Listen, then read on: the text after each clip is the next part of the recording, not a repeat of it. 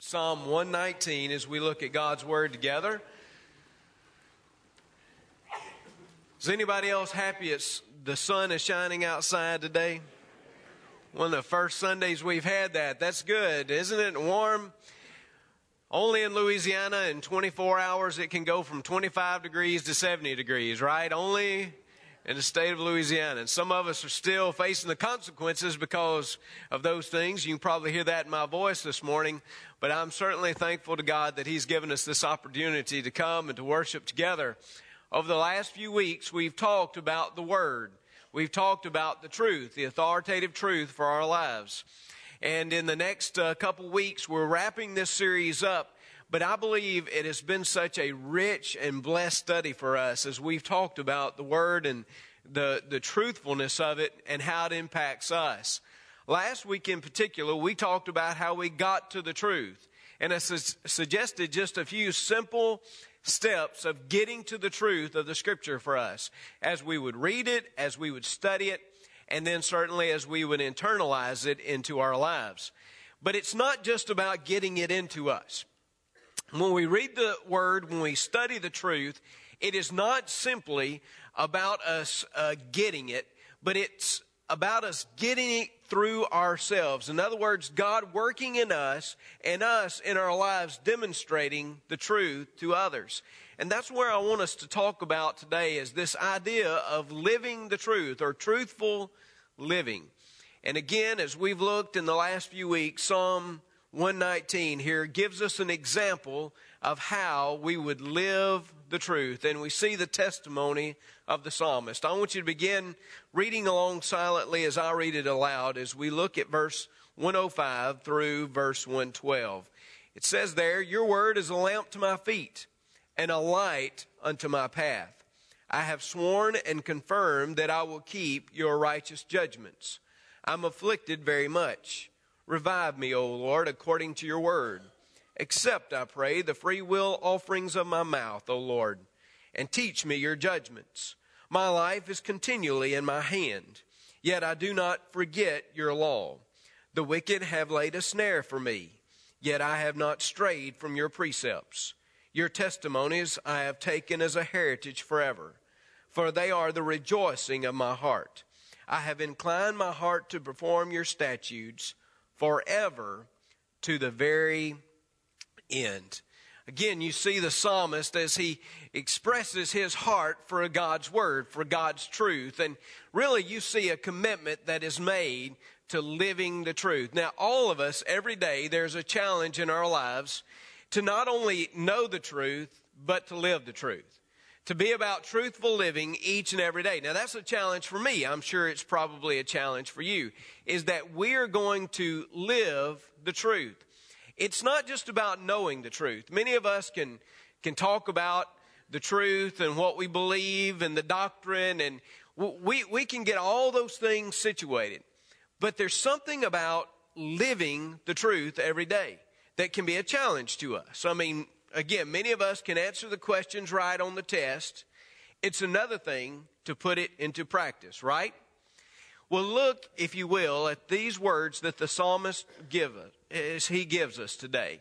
And notice that when you see the psalmist speaking about living the truth, he, will really give us some insight. He, he'll give us, I think, three ways in which we can live the truth every day. First of all, if we're going to live the truth of God's word in our lives, we've got to make a commitment to the truth.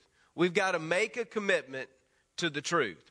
Notice what the psalmist says. The psalmist obviously says, Your word is a lamp to my feet and light unto my path. I have reverence for your word. I know what your word can do.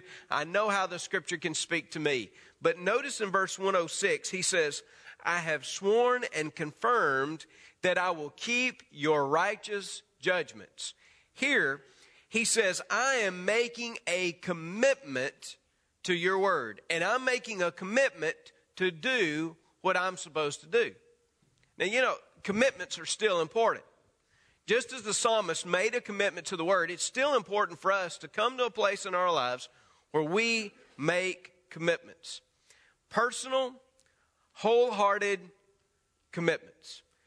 I mean, it is something that we reflect in who we are, and we want to be all in. We want to make sure that all of our lives are committed to this. Now, we all we always make certain types of commitments, right? We say we want to do certain things, and but they're not always wholeheartedly. Uh, let me give you an example. Just in the last few weeks, I have noticed how God has blessed me since I've been in Ruston. And I've been blessed so much that my waistline has expanded, I believe. Leslie and I have been talking about that our scales are in storage, and that's probably a good thing in some ways. We're, we're almost concerned about when we move in about where these scales are going to go. I went to the doctor this week, obviously, and tried to get some uh, medicine, get some things situated with my voice and be prepared for today. I stepped on the scales. I forgot I had to go through that process there at the doctor's office. After I recovered from that experience and I finally saw the doctor, I realized that, you know, I needed to do something. And Leslie and I, we've talked over the last few weeks. We've been so blessed that maybe what we need to do is begin a diet, begin exercise. We've got to lose some weight. That's what we've said. Commitment?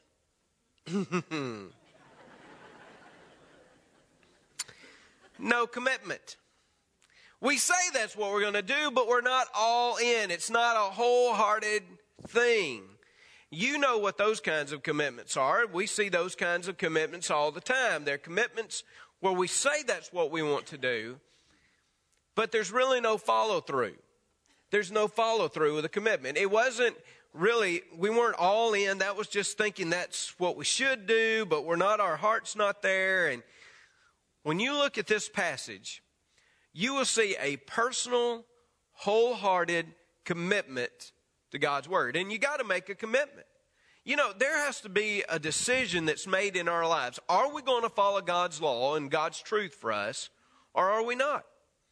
And we say, well, if we if we decide we're just going to sit on the fence, we still have made a decision. You have to say yes or no to God's word in your life, and you have to make a commitment to it. You have to make a decision, and it has to be a personal decision. Notice that this whole psalm expresses the personal testimony of the psalmist. I mean, it's the personal testimony. One of the reasons I think that we love the Psalms so much is because they are personal. It's like somebody is standing giving their testimony. Some of you have been in testimonial services before. I remember growing up.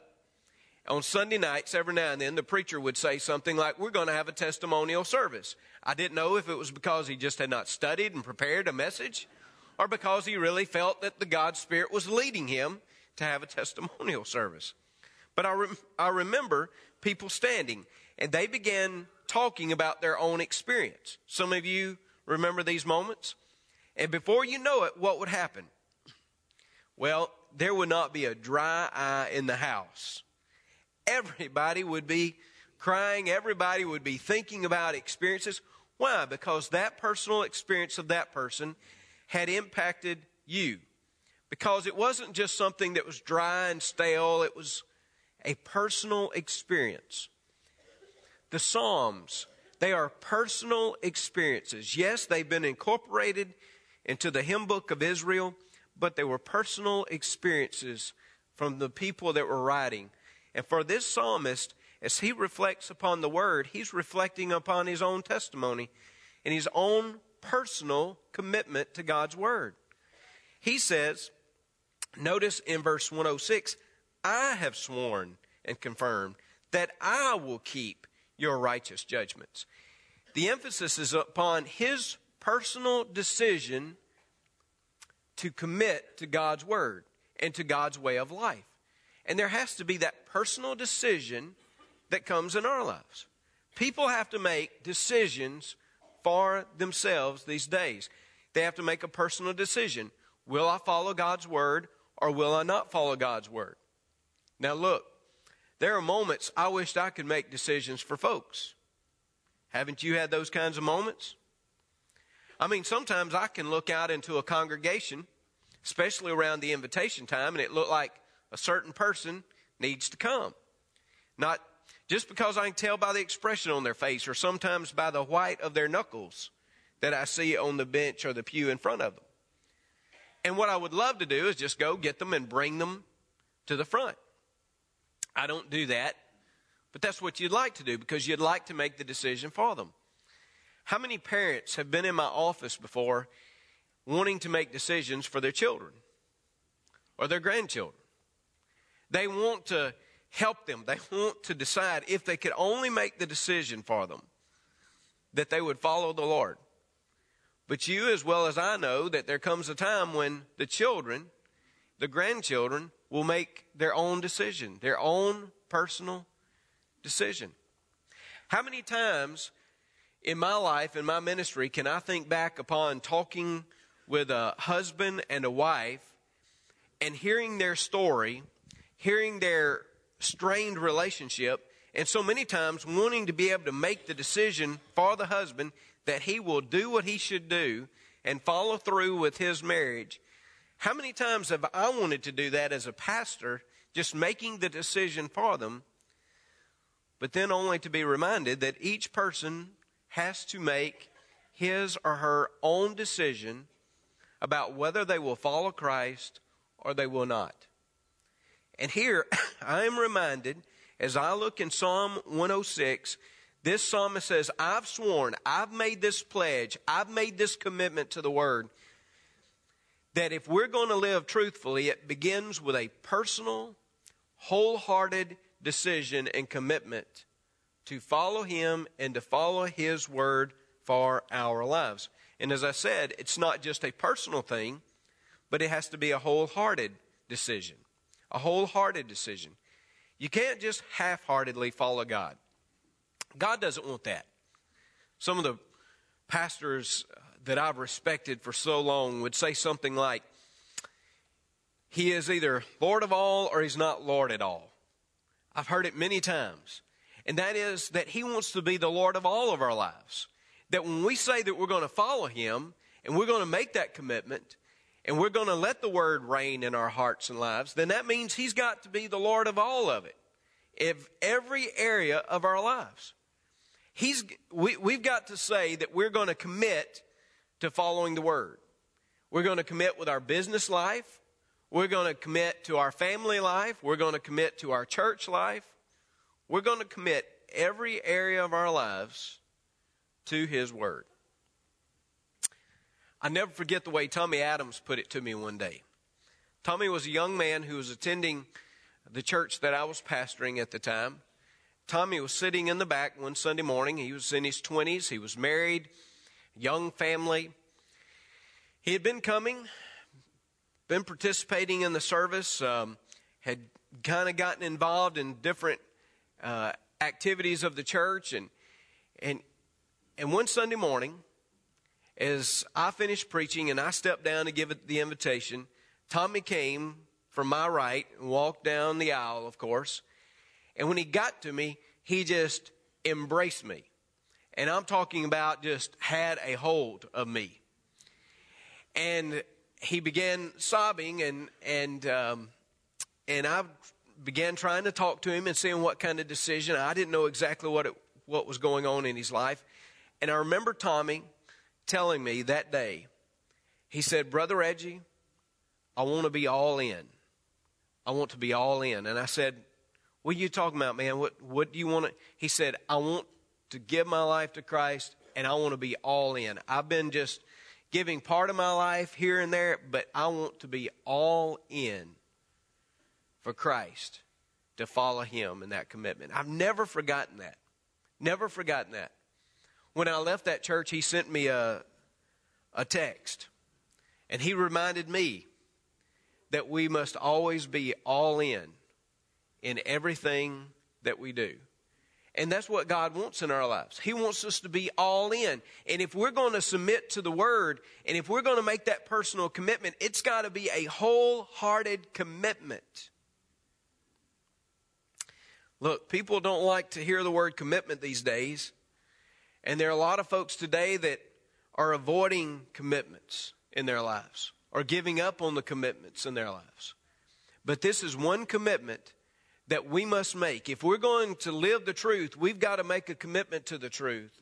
We've got to say, we're going to personally decide we're going to follow it. And it should be an abiding commitment for our lives. Notice in verse 112 it says, I have inclined my heart to perform your statutes forever to the very end. He says, I'm going to keep doing this. I'm going to continue to follow your word. That is a daily decision. That is an abiding decision that is made. We have to be constantly reminded that we're just going to follow him. I mean, and look, we come and we give our hearts to him. We're saved. We, we see God's grace expressed.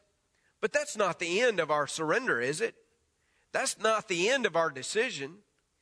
Every day, in a sense, has to be a day where we say consciously, God, we will follow you.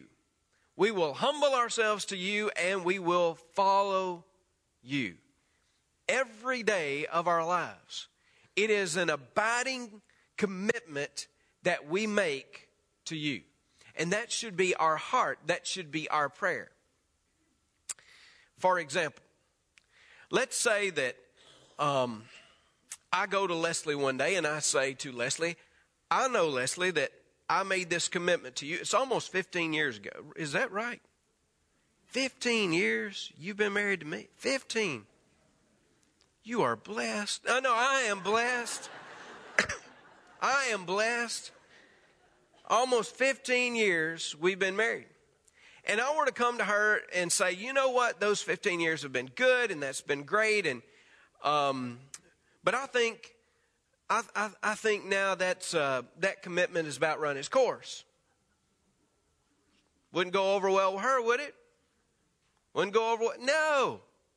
I remember Buddy Dayton was an older deacon in our church, and I went to Buddy and I, I said, Buddy, I said, how long have you and Ruth Ann been married? And he said, oh, it's over 50 something years. I said, man, that's awesome. I said, aren't you getting ready to renew your vows? Because you know, I would go with you to like Mexico or somewhere like that or the Caribbean, and you ought to have your pastor there, and we would renew your vows and do that kind of stuff. And Buddy said, um, what do you mean? I said, well, I mean, people do that all the time, buddy. You didn't know that. They take their preacher with them, and it's a great thing. And renew your vows, he said. And I said, Yeah. He said, Well, I never knew mine expired. I thought mine were still in effect. And I said, Well, you know, I guess you're right. I guess that was just a symbolic thing. You don't just, re- they don't expire. And, and the commitment we make, just like I have made a commitment to my wife, and that is a commitment through the thick and thin and through whatever else we face in life, that is a commitment there's a commitment that is an abiding commitment we make to God and to follow His Word. But again, it, it begins with a personal decision. And people need to decide will, will you follow Him and His Word or will you not? It is that simple in our lives. Will we follow Him or will we not? And will it be the abiding commitment for who we are? That's the psalmist. The psalmist says, I have sworn and confirmed that I'm going to do this. He says, I'm going to do it to the end. It is going to be an abiding commitment in my life.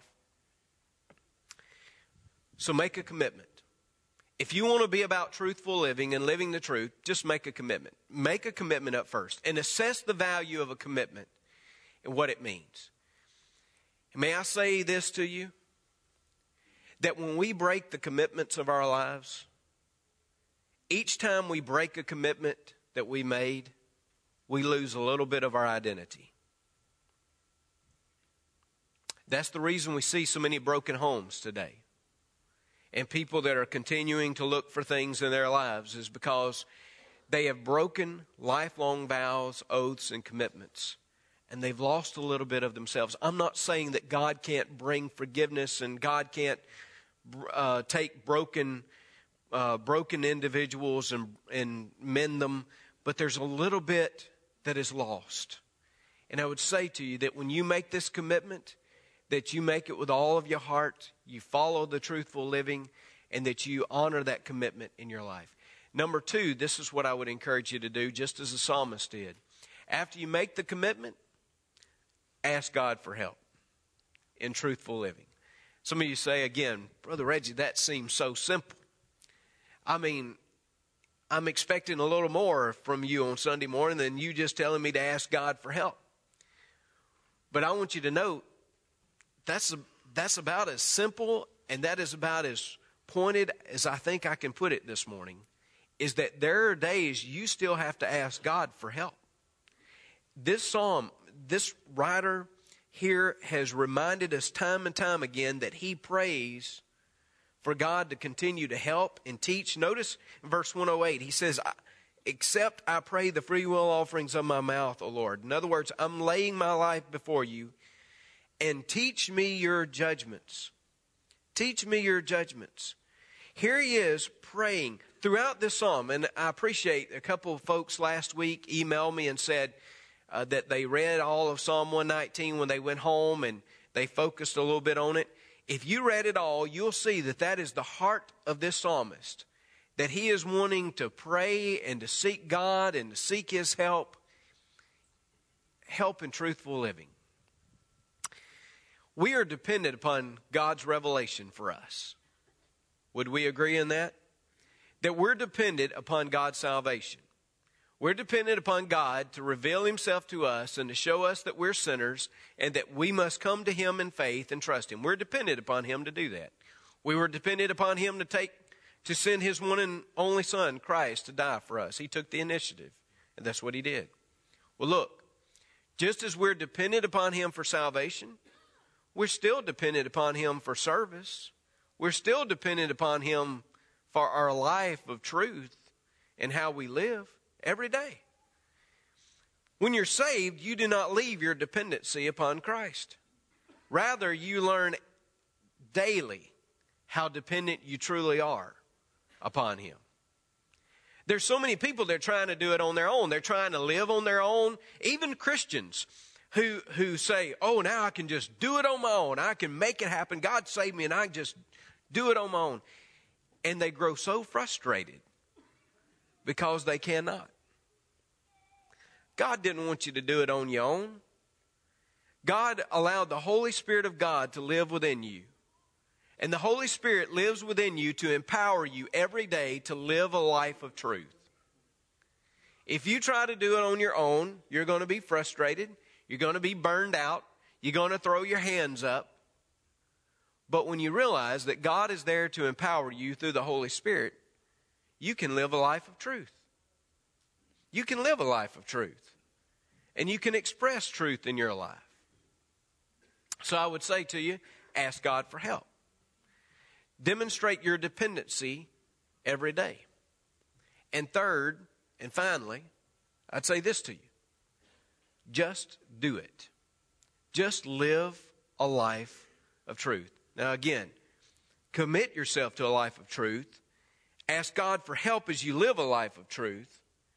But in the end, as you recognize God's help and strength in your life, just do it. Sounds like a Nike commercial, doesn't it? Just do it. Isn't that what we just want to say sometimes to folks? Just live the life of truth. Here he says, I've inclined again my heart to perform your statutes. I've turned my heart and I've made the decision and I'm determined I'm going to do it. That's what he says. It doesn't mean that you won't fail sometimes.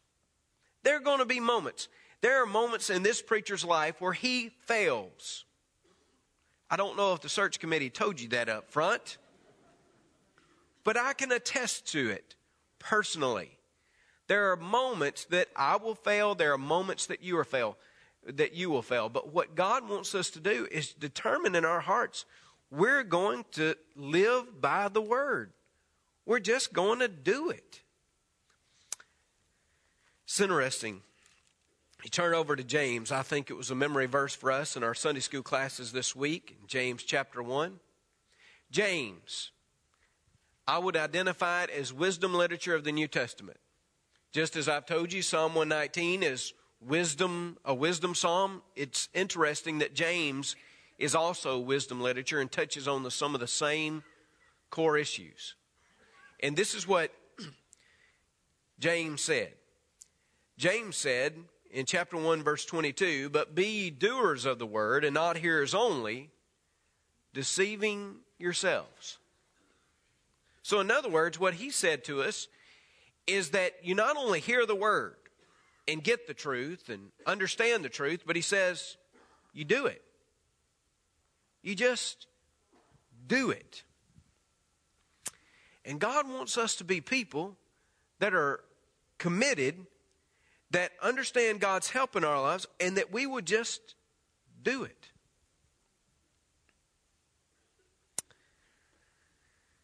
Don't you know that God looks at us sometimes and He just wonders, why don't they just do it? I, I mean, don't you think every night, all right, come on, some of us who are parents or grandparents, you ever been frustrated before with children?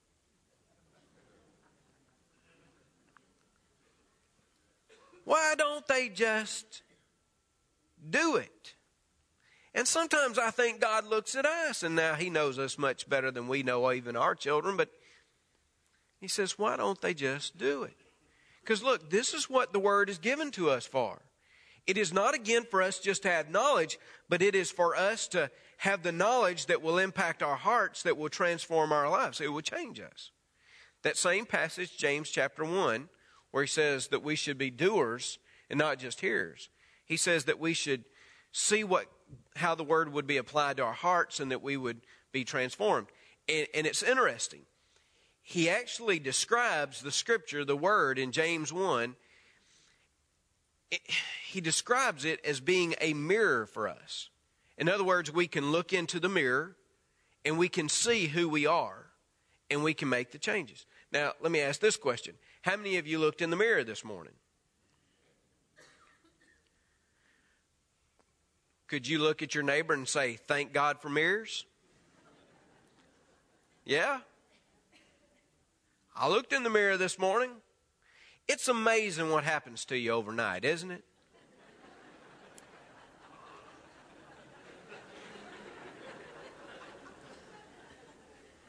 I've said to myself, there there've got to be these little fairies that come in during the night and disfigure my face or I mean, I get up in the morning and my hair is not exactly where it was when I went to bed. There are things that are on my face that I'd rather not talk about publicly. There are just, it's just something.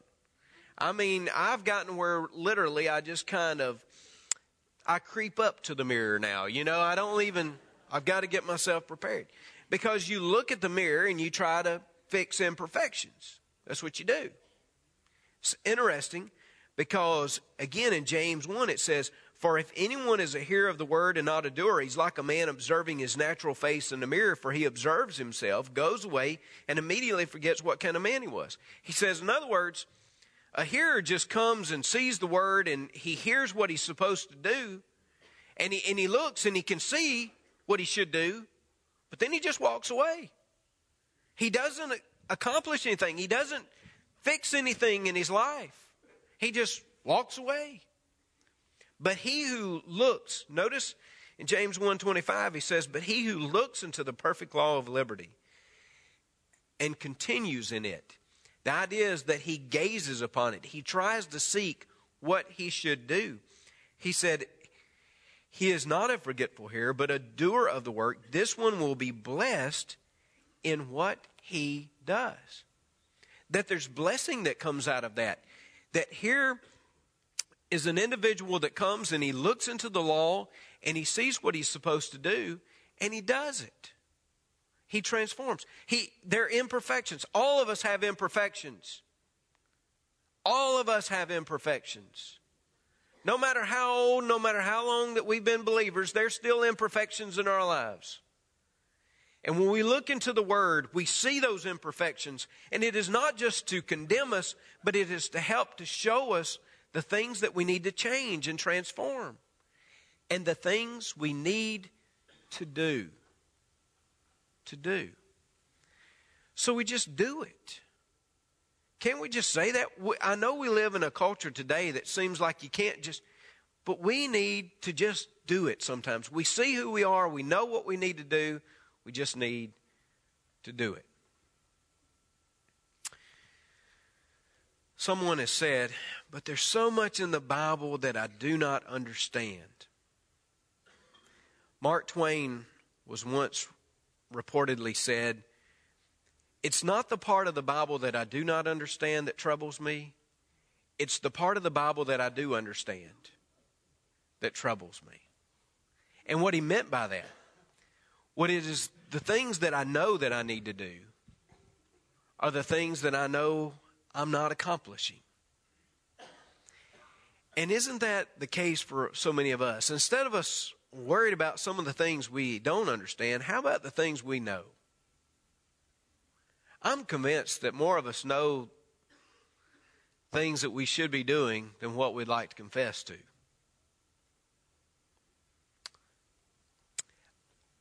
The word is clear on so many of these things. The word is clear in how I should love my wife as Christ loved the church. The word is clear on the way I should care for my children.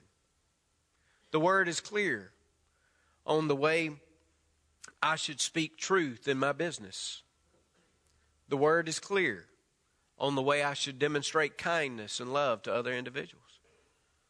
These things aren't up for debate. These things are clear. And instead of having to always find some crystal ball where we can try to decide what we should or what we shouldn't, we have the perfect law of liberty that directs us and guides us. And, folks, there are times we just should do it. We should just do it. Live a life of truth. Even when other people aren't living a life of truth. God calls us to be faithful and obedient. The psalmist actually says here, My life is continually in my hand. I went and tried to understand that expression. And some of your translations may say something like, My life is actually in danger. My life is in danger. The wicked have laid a snare for me, yet I have not strayed from your precepts. In other words, there are people that are disagreeing with the psalmist. There are people that are not living a life like he was, but you know what? He's still committed to the truth. Later on, he'll say in verse 157 Many are my persecutors and my enemies, yet I do not turn from your testimonies. I see the treacherous and am disgusted because they do not keep your word. Consider how I love your precepts. Revive me, O Lord, according to your loving kindness. You see, his obedience wasn't based on what everybody else was doing. His commitment to the truth and his living for the truth wasn't based upon what everybody else was doing. I think I shared a couple of Sunday nights ago as I spoke about Noah, about being that faithful one in a corrupt and wicked generation. How God wants us to live like that and just do what's right, even when other people aren't doing what's right. I often remind my children of that. They'll come and there'll be things going on, and I'll say, When did you do that? And one will say, Well, you know, that's what the other one was, and call them by name and all of that. They're doing that. Constant refrain in my life. Your obedience is not based upon your brother's obedience. Your obedience is not based upon your sister's obedience. You should obey because it is the right thing to do. And listen, it doesn't matter what everybody else is doing around you. It doesn't matter about a culture and what they say is right and what they say is wrong. What God wants to do in your life is to see you to be obedient. And you should be obedient not based upon what everybody else is doing, but based upon what you know you should be doing. You should do what is right the way to truthful living. I think the psalmist lays it out for us. Make a commitment. Make a commitment. Make a commitment that is personal, wholehearted, and one that abides within. Make a commitment. Ask God for help. You can't do it alone, but God wants to help you. He wants to give you strength. And then, when it comes down to it, just do it. Stop making excuses about why you can't live for the truth. Just do it. Be obedient to God. And look, when God invades his people and they live lives of truth, we will see individuals come to know Christ because they will see an honest, authentic witness of Him. People who love Him, are committed to His truth, and are not just hearers of the Word, but they're doers as well. And you'll see a transformation of God's work and for His will in our communities, in our nation, and I believe even around our globe as we see people who are doers of the Word. Will you join me as we live truthfully each day before the God above and before the community that we live in?